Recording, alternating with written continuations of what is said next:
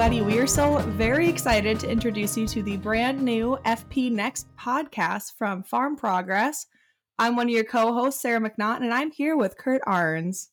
Hi, Sarah. I'm here and anxious to talk about this new podcast endeavor and what it can do for our farmer and rancher listeners. Me too. So, what we're going to do right now is we're going to get into what you can expect from this latest offering. But first, we're going to talk a little bit about ourselves, as all good ag media editors do. Uh, my name again is Sarah McNaughton, and I'm the editor of Dakota Farmer, and I cover North and South Dakota agriculture. Yeah, so I'm Curt Arens, and I'm I'm Sarah's neighbor to the south. I'm the editor of Nebraska Farmer. Yeah, and if you are not currently familiar with what all Farm Progress is and what we cover, we're going to give you the down low on what else we offer aside from your new favorite podcast. The official explanation that you can find on Wikipedia is that Farm Progress is the publisher of many farming and ranching magazines dating back over 200 years. Those, ma- those publications include Farm Futures, Farm Press, and of course, regional magazines from across the country. Curt, I think Farm Progress goes way above and beyond that description. Why don't you fill us in a little bit more? Yeah, Sarah, I can I can give you the nickel tour of our coverage, and it's it's pretty wide. Uh, we're quite literally your neighbors. I mean, we have publications covering pretty much all sectors of ag all across the country. I mean, Sarah and I are here at Dakota Farmer and Nebraska Farmer, but in our Farm Progress family, there's the farmer in neighboring Minnesota, Wisconsin agriculturist, Missouri ruralist, and Kansas farmer, Western farmer stockman. That's just the West group. And we can't forget about Wallace's farmer in Iowa, Prairie farmer in Illinois. And I think, Sarah, Abraham Lincoln was a subscriber of Prairie Farmer back in the 1840s, so that's kind of cool. Oh wow! Then we, yeah, I know. Then we go to yeah. Indiana Prairie Farmer, um, American Agriculturist, so that's in the Northeast, which also includes Ohio Farmer and Michigan Farmer. Then we have the West, the Farm Press Group, and that'd be Western Farm Press, Southwest Farm Press, Delta, and Southeast Farm Press, and and that doesn't cover our national pubs like Farm Futures that you just mentioned our livestock publications like National Hog Farmer, Feedstuffs, and Beef. But my first question, one of my questions, you know, after this nickel tour is I mean, a lot of our listeners might be asking, why are we calling this podcast FP Next? I get the FP part because that's farm progress, but what's the next part about? Mm-hmm. Yeah, absolutely. Well, you know, everyone here in agriculture is so interested in supporting, encouraging, and promoting that next gen on the farm and in the field. So that's a big part of the name. And then of course, farmers and a lot of us in ag are always interested to see like what's coming up next. Whether that's the next tech, the next improvement in genetics, next upgrade coming to a piece of machinery, the next weather pattern, or the next market trend, we're always asking what's next. And so we want to answer some of those burning questions to help our listeners be more productive and profitable in their operations and to take good care of your families on the farm. But Curt, talking about all of your experience covering Nebraska agriculture, what's your story looked like down there in Nebraska? Well, you know, I a lot of my story starts on the farm. I farmed full time for 25 years uh, before I before I started this gig with Farm Progress. Um, so a lot of trial and error, and I I can you know relate very well with our listeners and readers of our magazines because I, I was there for a long time. Um, but I always freelanced, did a lot of freelance writing to kind of fill in and, and, you know, help out with the finances. So in 2010, my father passed away. My wife was pregnant with our fourth child, and we didn't have much for health insurance. And the editor of Nebraska Farmer at that time, Don McCabe, um, called me and said, you know, would you be interested in a full time gig with the magazine? And uh, you know, I've been freelancing for Nebraska Farmer for a long time, and and so it wasn't that difficult to say yes. And I thought I could farm and write at the same time, so I tried that for a couple of years. But if mm-hmm. if any of our listeners remember the big drought of 2012. Um, at that time, you know, we we sold our cows. We didn't have any pasture left, and and I rented out my crop ground to a neighbor and you know started doing this full time. So I was a field editor for Nebraska Farmer and Dakota Farmer for a long time. And then in 2021, about the same time you came on, Sarah, I think at Dakota, um, in January mm-hmm. 2021, I, I became the editor, 17th editor of Nebraska Farmer um, since we were founded in 1859. So I'm pretty humbled and feel pretty blessed to be, you know, sitting in the chair where I am, I guess. And, and, uh, you know, we still live on the farm. My wife and I have four children and we still have a few cows, horses, chickens, ducks, a lot of barn cats, and a couple dogs. So, um, kind of getting to live the best life, I think. So, what's what's your story? How'd you get to Dakota Farmer? Yeah, well, you're already with like the number editor you are and everything. I didn't even think to try to find that out. Um, but I started off working uh, covering North Dakota, Minnesota, and South Dakota agriculture um, as a farm broadcaster for a radio station based out of Fargo, North Dakota. And then after I was there, I actually took a brief hiatus from the ag media scene and I went over to county extension. So for NDSU Extension in Cass County for a couple years, and that was as their 4 H and youth development agent. And I was working on my master's in extension at the time. So it was a great fit. And then during the whole, um, I don't know if we can actually say COVID without it getting censored. I've heard some issues with that on podcasting. But, anyways, during the COVID pandemic, I actually moved out west into Western North Dakota. And then from there, extension is not a remote job. And so I was looking for something to be more remote, get back into ag media. I miss covering agriculture, visiting with farmers. Um, you know, I implemented a lot of ag into my 4 H program as much as I could, but I just really miss being in ag journalism. So an offer came across from a friend at a chemical company that they were looking for a new editor of Dakota Farmer. And I'd heard, of course, of the Farm Progress Show. And I found our current boss's email somewhere on the internet. And I sent her an email saying that I had just applied. I couldn't wait to talk to her to join the team. And then here we are. I think we're coming up on three years we've both been working at for yep. Farm Progress in like the editor position. So Curt beat me to it by just a month, but yeah, so that's how I ended up here. Was just wanting to work remote and then followed my significant other out to Western North Dakota. Western, of course, is actually Central North Dakota unless you're from the Valley. But so yeah, so now I live in Bismarck and I cover North and South Dakota and it is just my absolute favorite thing to be able to just hop in the car and go drive out to see a farmers, text a couple here and there, ask them how everything's looking and yeah, that's kind of where I started off and still am in ag media. Yeah, and the funny part is I can see Sarah's territory probably from my place because I'm basically just a stone's throw from South Dakota. I live up in northeast Nebraska, yeah. so I'm not that far away. Um, you know, now that we kind of have talked a little bit about how we got into our careers and that kind of thing, I thought it'd be fun if we played a little 10 questions or 20 questions or however many questions we feel like answering mm-hmm. among each other, you know. So we'll go back and forth, kind of give our listeners an idea of some of a little bit deeper dive, I guess, into our lives and what we think about and some of the things we like to cover. But uh, I got I got a question for you, Sarah.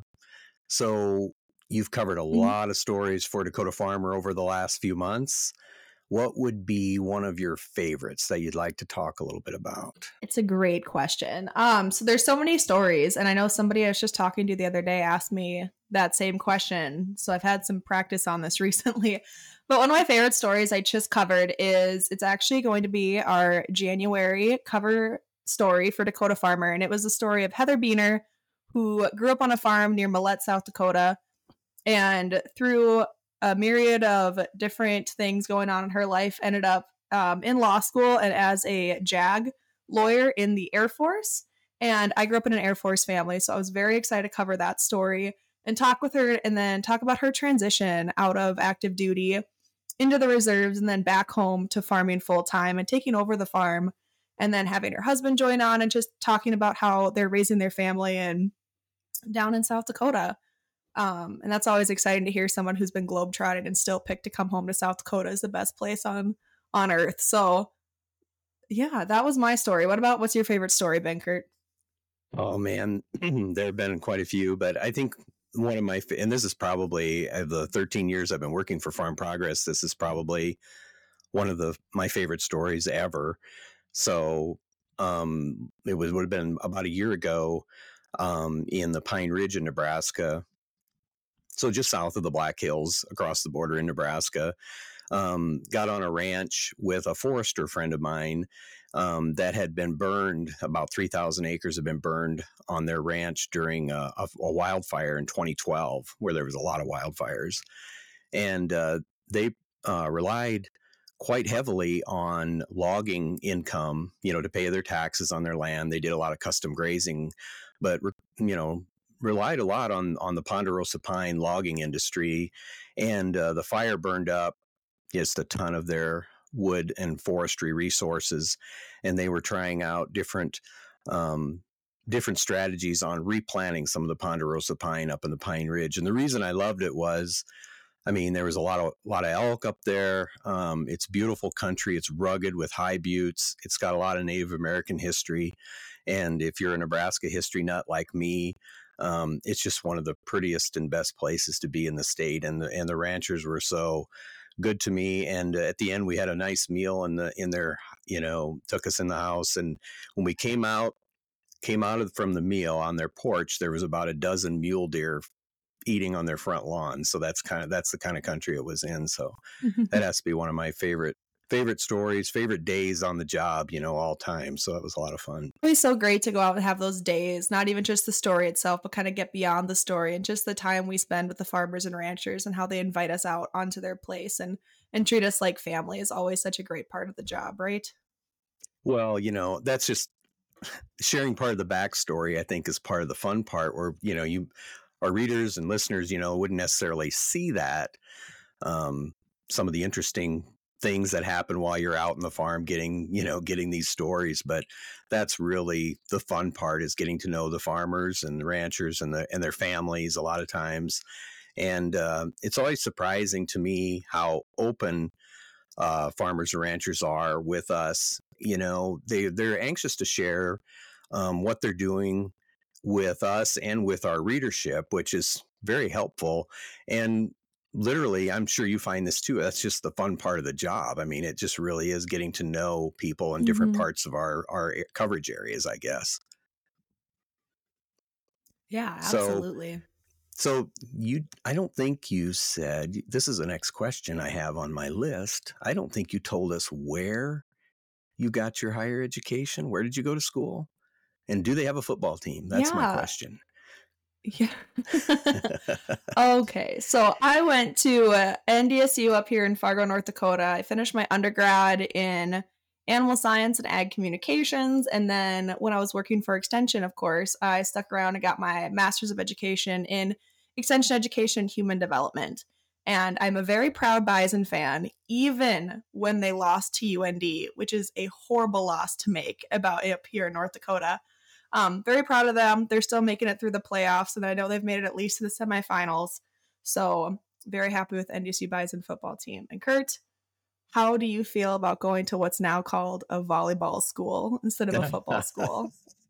I'm just fine with that. you know, when I was in college at the University of Nebraska, I got an animal science degree. I think I only took one journalism class when I was there, actually, a lot of science mm-hmm. stuff. But yeah, we had a great football team back in the 80s and and uh, yeah, not so much anymore, but we are definitely a volleyball school. My daughter is a senior at UNL right now in animal science and she was at that um, volleyball day in Nebraska Memorial Stadium when they had 92,000 fans and broke a bunch of records, attendance records.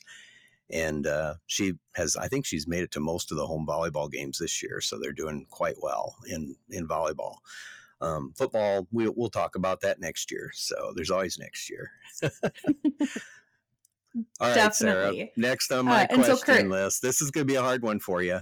Really hard one, I know. So I, oh, yeah. I know a little bit about Sarah. I know she's a horse person because I am too. So if you had to tell us yes. about your favorite horse, what would it be? It's actually not that hard of a question for oh, me. Okay. So right now, the horse I have now is a head horse I bought from somebody out in Western South Dakota or Western North Dakota. Um, his name is Marvin because they did not know his name when I bought him. He's 19, and so I just picked kind of like an old man name that I liked for him, and so that's why his name is Marvin. um, and I have been learning how to team rope the last couple years, and so that's what I really liked about this horse in particular. The two others before I loved them too, but they were my barrel horses in high school and college and my 4-H show horses. Um, and this is kind of the one that I like went out of my comfort zone to buy a roping horse, which I had never done before. So that was a fun experience. And that's why it's my favorite. So, but this might not be maybe it's an easy question, maybe it's not. But I know you always are a big fan of the antique machinery. And so, what's your favorite model of antique tractor? Well, I can answer the horse question too, but I'm not going to today. But uh, I could. but yeah, I would. I would say Next like for my an antique tractor, um, it'd have to be a Farmall Super H because that was the very first tractor I drove. Um, I think I was probably, hmm, I bet I was eight or nine, and and my dad put it in granny gear, and I had to navigate uh, the tractor and a wagon uh, through a maze of small square bales, and so it was going so slow he could just hop on the drawbar and stop it if he had to, and all I had to do was steer, and uh, dad would throw the bales on the back of the wagon and I had to turn around on the end, you know. So that, but we had that Super H a long time. No longer have it, unfortunately. we have a Super M though, for those of you who know your tractors. But yeah, Super H Farmall, that was an awesome little So, little tractor.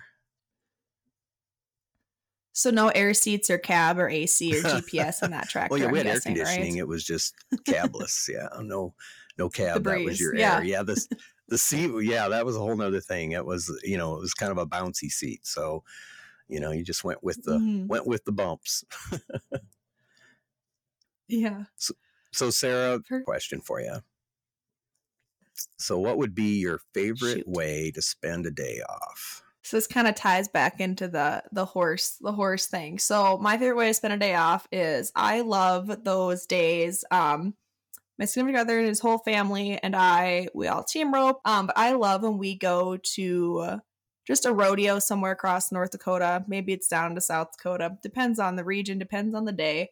Um, but we spend all day at the rodeo. Hoping when we go to a friend's house and just go and team rope and practice and kind of hang out, have a cold one in the arena um, those long summer days out in the arena up here we have in North Dakota are just some of my favorite. But Curt, what's your favorite way to spend a day off? Can't be doing farm work or housework or yard Mm, work. It's got to be a fun well, answer. Yeah, that that would be that would probably be part of it. But I would say, you know, right now with our with a couple two of my daughters are out of the house, but our our younger sons are around and they're busy playing basketball and baseball in the summer, and that's I love following the kids and uh, and going to those activities. And part of it is I think you get close to the other families that have kids that same age and uh, I'm I'm the old man kind of now Mhm. because uh, our youngest is in seventh grade but um, you know we we go to everything we go to all the basketball my son is playing basketball now we're going to all the games and uh, actually both sons are playing basketball so we we spend a lot of time in gyms but actually another Yeah. thing on the farm though one thing I really like to do is I enjoy being out in the woods I I'm I like trees I like being out cutting wood. I enjoy just piling up brush. I don't know what it is. It's a weird thing, but it's just I don't think about anything, and uh, Mhm. it's relaxing for me to cut wood. I know it's just it's got to be a psychotic thing. I'm not sure, but it's just a weird thing that I enjoy doing. So yeah, That must be why you have your uh, farmstead forest column in all of our farm it, yep. progress publications. I It's like it's how much you like all the trees, right? just another excuse to write about trees. Yeah, to be I don't know why, but Yeah. I- you know when I, when I was first out of college i worked for extension for a short time while i was farming and stuff and that year for whatever reason all the questions that came into the county extension office were tree related i don't know why they just were and so i got to be good friends with several foresters in nebraska because i was always asking them questions for our you know clientele that would come in the office. And they kept telling me you know I, I learned a lot about insects diseases all kinds of things about trees. And uh, i think that's why. I think that kind of stems from going back then and and probably some of the friendships i made and networking i made with the trees. So i don't know. It's just kind of a weird thing for me so so i have another question for you. So th- and this is a, this would be a hard one for me to answer. Would you rather are you ready? Or would you rather get up at 4 mm-hmm. a.m to travel for an interview a story or get home from a story from traveling at 4 a.m which one? That is a great question. So, my thing is, I when I'm doing a story or I have a conference or an interview or I'm traveling whichever way, I do not want to have to be able to if I can't leave my house before Starbucks opens, like I have to be able to stop and grab a coffee when Starbucks opens at 5 or I will go the night before is my rule. Um so maybe it must it's got to be the coming back from a story at 4 a.m. I mean, if I have enough caffeine and coffee and I like those bubblers and like those energy drinks, if I have some of those, then I'm set. Because I know I got back from Husker Harvest Days this year when I was drove back from Grand Island, Nebraska, back to Bismarck. I got home pretty dang late. So that's my that's my answer is I'd rather get home at 4 a.m. How about you? Well, it's a tough question for me too. Although I think I think a couple times this year I got up at 3 a.m. to travel for a story and didn't get home until about 2 a.m., you know, because it's a long, long trip from one end of the state to the other without an overnight. And, uh, Mhm. uh, but I would say I'd rather get up early. I just prefer getting going. And, uh, you know, especially if I have to travel west, I gain an hour because of the time zone change in Western Nebraska. So, um, Right. yeah, I'd rather get going early, but but I've done both, and uh, I used to be known as a night owl, but not so much anymore. Mhm. Yeah. Yeah. I am neither a morning person or a night person. I am a solid middle of the day. I am most productive unless I am heavily caffeinated. So, what is a fun fact that you would share with other folks that nobody else knows about at conferences and meetings? What's what's something if somebody said, "What's a fun fact about Sarah?" So that's one of two fun facts I'd pull out of my back pocket, depending on what group of people I was with. So before I attended NDSU, I was going to go to UND for cello performance. So I have been playing cello since I was seven years old, and I played all the time. I was in chamber music and orchestra and did private lessons and solos and played at weddings and did a ton of work. And I was really invested in the fine art scene before I started um, back in ag, which I was always involved in ag through 4-H. And that was the other story is that if I was in the fine arts group, I would talk about how I showed cattle and had horses and rodeoed in that scene. So it's kind of like a twofold answer. But what's your fun fact, your elevator speech about yourself? Well, that that's quite different, you know. And it, I didn't know that about you about the cello. So I Oh, I have yeah. a musical family. My daughters, you know, everybody plays band. All of the kids, my wife, Mhm. sax, you know, flute, trombone, all that, except me. Not me. I am not musical. I love music, but Oh. not not in my genes. So, well, that's really cool. My fun fact, right? I just, I'm a New Year's baby. I was the first first baby born in Yankton in the hospital in Yankton, South Dakota in 1964. And that year, you know, now the first baby born gets all the cool gifts and stuff. Yeah, nothing, nothing, not a thing that year. So Nothing. Oh, no, no, my mom got skunked. Yep. Yep. Dad didn't even get a good tax deduction because I was born on January 1.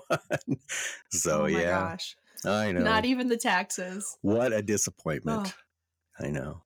But yeah, that's my fun fact. yeah. So, yeah, I'm, I'm not, I don't like the baby part, you know. New Year, I was born on New Year's, yes, but not the Mhm. baby part. So, so we, we've been talking a little bit about, you know, traveling and stuff earlier. Um, what, you know, if you had to pick one topic that you like to write for Dakota Farmer, what would it be? So I think some of my favorite stories to cover is how I'm going to say my favorite thing, but I love to cover branding stories. Um like ranchers going out and doing their annual branding. It's just such a cool event. Always get to cover. The photos are always fantastic and you get that really like you get treated like a part of the family and I know I've been on ground crew with my camera slung around my shoulder when I go out to some of these ranchers places and and do their do branding stories. So that's my absolute favorite thing but anything livestock related is is my jam with that animal science background so what about you i'm guessing you're a little little ranchy or maybe it's trees that you like to cover better I do. I, yeah, but I mean, cattle. I just, you know, really enjoy Mhm. covering cattle, going out on ranches as much as I can. I was I had the opportunity a few years ago to go really on a good remote Sandhills cattle ranch on a tour, and that was really a great day on the job too. So any day I can be out on out in the pasture is good. but I I really like covering western Nebraska crops, and you get you get in on a lot of those same crops. Mhm. Sugar beets, dry beans, you know, I mean, uh, sunflowers, for instance, um, and the wheat fields, of course. But I enjoy those crops. And I think part of it is because I didn't grow up around, you know, we were pretty much corn and soybeans, some small grain and alfalfa, but not, you know, obviously not Mhm. the sugar beets and some of the other crops that are pretty typical in the high plains, which I, I really enjoy writing about that kind of stuff.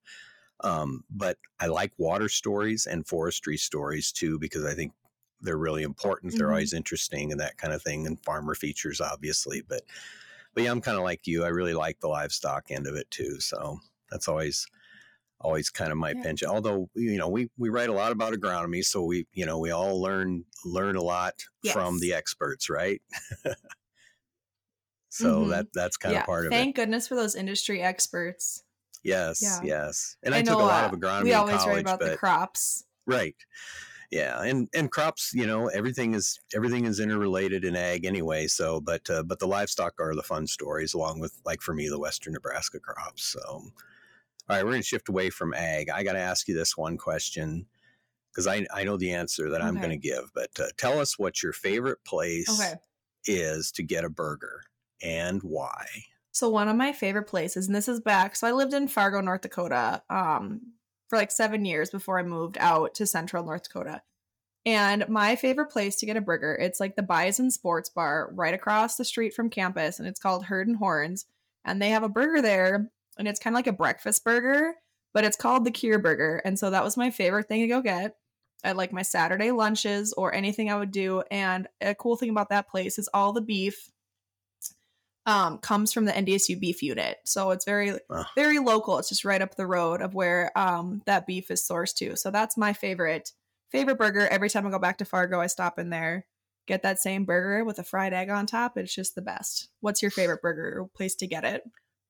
It's that's easy and it's close. So I I live just on a farm just south of Crofton, so it's in northeast Nebraska.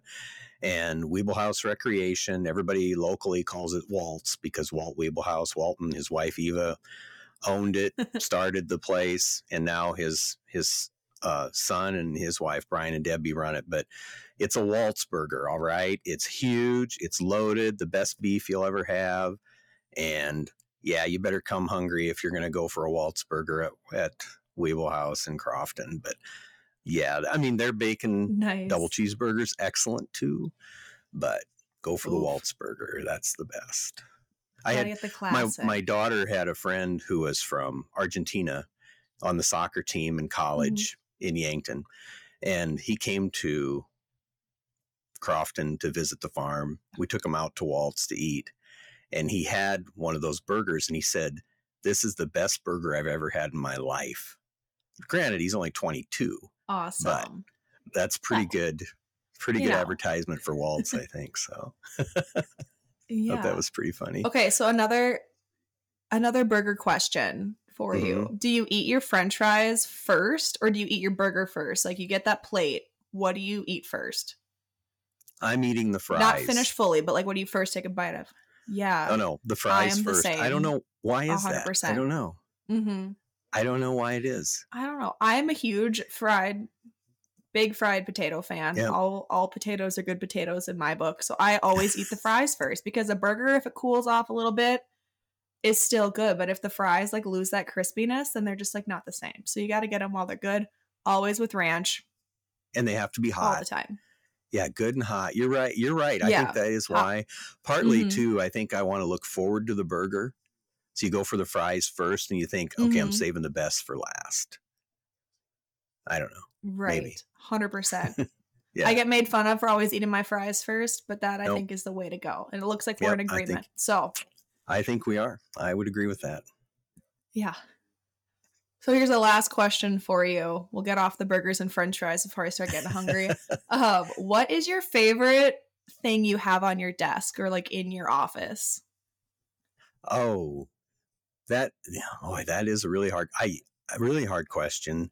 Um, I would say on my desk, I better stick with that because that I've got a lot of artifacts from the old times in Nebraska Mhm. Farmer from um, years ago, which are really cool. But I have a great photo of my wife and I and the kids and the family and all that. And I love mm-hmm. that right on my desk.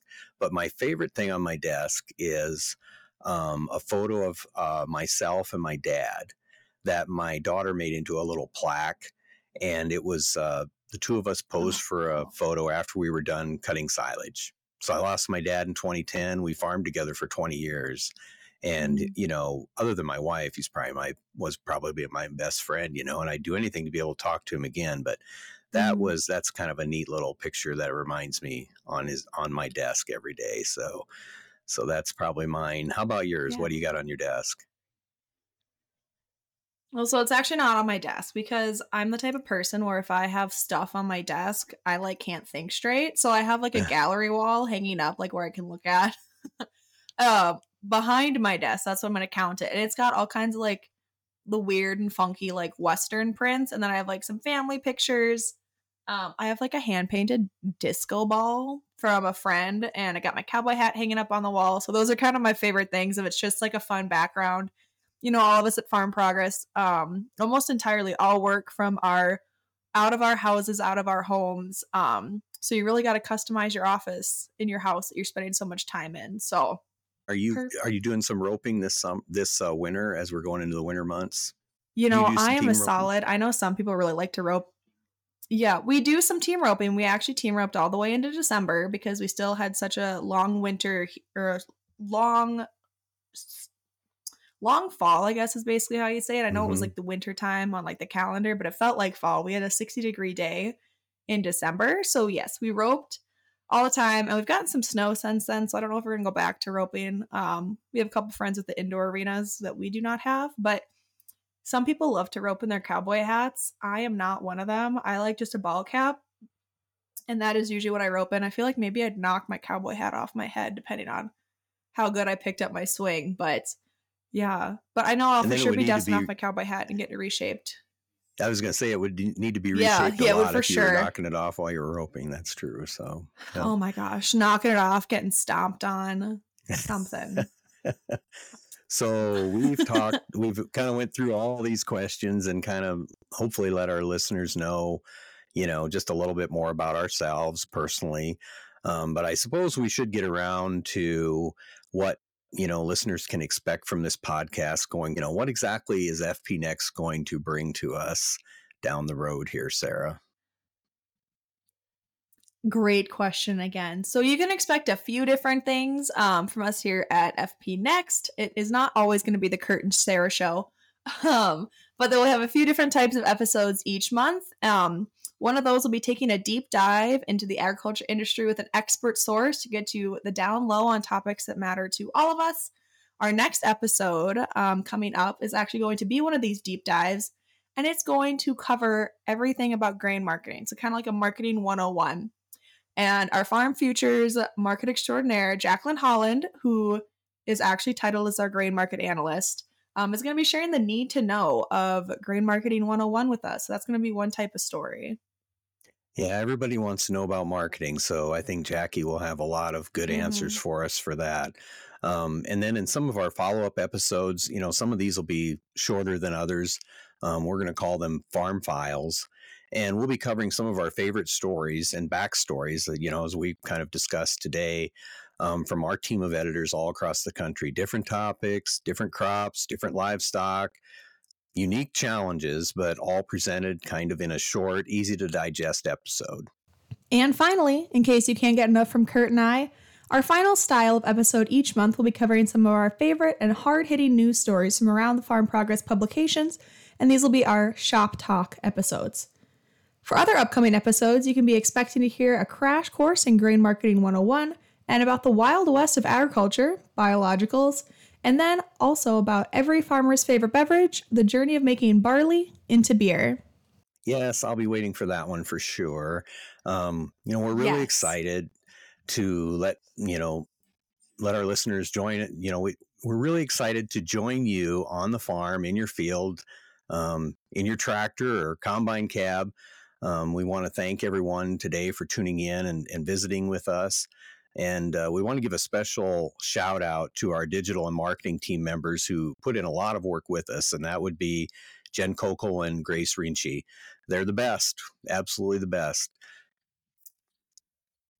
Yes, and Farm Progress is full of some of the best people. So you want to be sure to keep up with all those best people on our social media pages, and you can follow Farm Progress daily to stay up to date with ag news and more. And then Curt mentioned all of those regional publications we have, and the digital ver- edition is available online at farmprogress.com. So be sure to check out your regional news. And then tune in to our next episode of FP Next to find out why women are actually better at grain marketing and how you can always get the best price for your crop. Well, no promises on that one, Sarah. if it's agriculture, your friends at Farm Progress have you covered. Wishing you all great weather and high yields, and we'll see you next time.